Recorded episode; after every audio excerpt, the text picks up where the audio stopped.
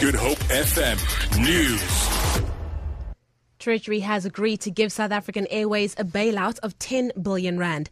The Finance Ministry plans to table a special appropriation bill before the end of the month to request the money for the struggling state airline. Last making SAA is seeking a 13 billion rand bailout from government to pay off debts and keep its planes in the air. Earlier it was announced that SAA would reduce flights by 23% by the end of the year to reduce costs. Opposition parties have slammed the announcement that controversial SAA board chairperson Dudu Myeni, a close friend of President Jacob Zuma, will have her contract extended to November. Schools at Thembalethu in George in the Southern Cape have issued an urgent message to parents to come and fetch their children. This as violent protests in the area continues to spread.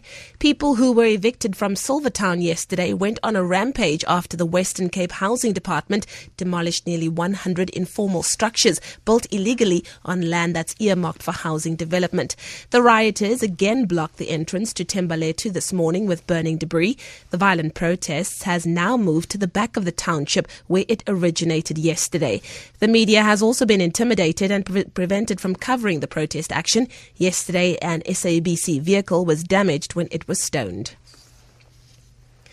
The Muslim Judicial Council has called on the South African government to sever ties with Myanmar in Southeast Asia. Thousands of people and other interfaith leaders joined the MJC in a solidarity march to Parliament in protest against the ongoing violence against the Rohingya minority Muslim group.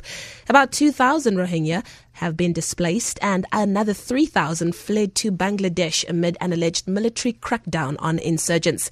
MJC second deputy president Sheikh Riad Fataar has urged government to act decisively. Government, you can never sit still. We fought this fight. Kick out the ambassador of Myanmar. He has not put up any apology. He has not said any regret. Cut off all the ties with Myanmar. Our government, when you go to the United Nations, show them where we stand for human rights and get these people to keep on blaming the Myanmar government. As a community, and finally, a memorial service will be held this afternoon in Khayelitsha for a young mother who was raped and murdered earlier this month.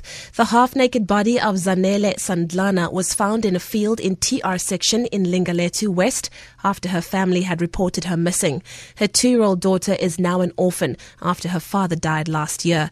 Organizer Ntombekaya Mpaso says the ANC Women's League says a strong message against women and child abuse will be delivered during the service. Thank you that must make this memorial service because this thing of killing young children, in particular women, must come to an end. All the community of Khayelitsha would be there. Leaders of Khayelitsha, Khayelitsha Development Forum, provincial leader of the ANC and the Women's League. They will be the speakers.